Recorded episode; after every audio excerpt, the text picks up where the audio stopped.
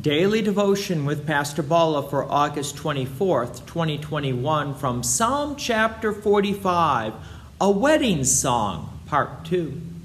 Typically, when we think of a wedding, we think of a wedding between a man and a woman. However, the Bible does mention another type of wedding, where Jesus is the groom and his bride is the church.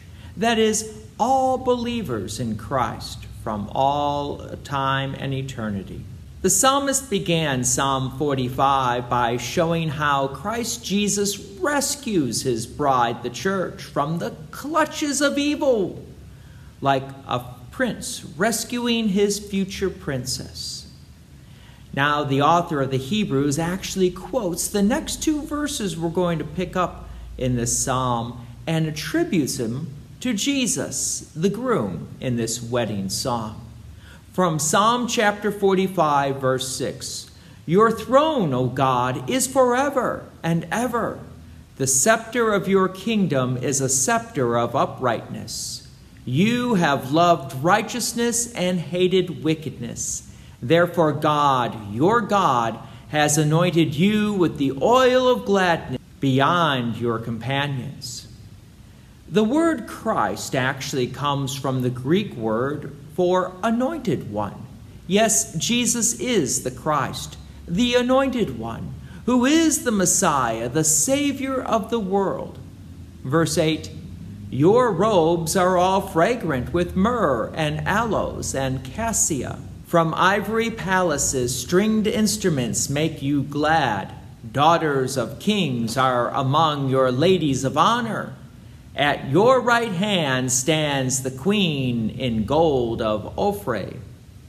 So we have the music, the fragrant smells, the, and most importantly, the bride, the church, being described as daughters of kings.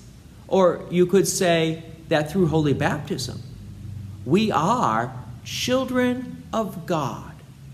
Verse 10 Hear, O daughter, and consider and incline your ear. Forget your people and your father's house, and the king will desire your beauty. Since he is your Lord, bow to him. The people of Tyre will seek your favor with gifts, the riches of the people. So, what does it mean to forget your people and your father's house? Well, Jesus actually tells us in Luke chapter 14, verse 26 If anyone comes to me and does not hate his own father and mother and wife and children and brothers and sisters, yes, even his own life, he cannot be my disciple. Bottom line to all of this, we are to believe and trust in God above all things, which includes our family. Now, it doesn't mean we have to go out and hate our family per se, but we keep God number one in our lives. Verse 13 All glorious is the princess in her chamber, with robes interwoven with gold. In many colored robes she is led to the king, with her virgin companions following behind her. With joy and gladness they are led along as they enter the palace of the king. This is the wedding procession, and the bride is glorious. Why do I say glorious? St. Paul reminds us in Ephesians chapter 5 verse 25, husbands love your wives as Christ loved the church and gave himself up for her that he might sanctify her, having cleansed her by the washing of water with the word. You see, we need to remember that Jesus did die on the cross for the forgiveness of our sins.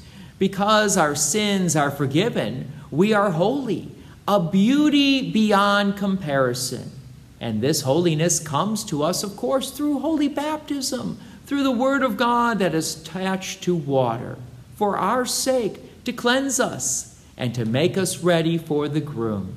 Verse 16 In place of your fathers shall be your sons.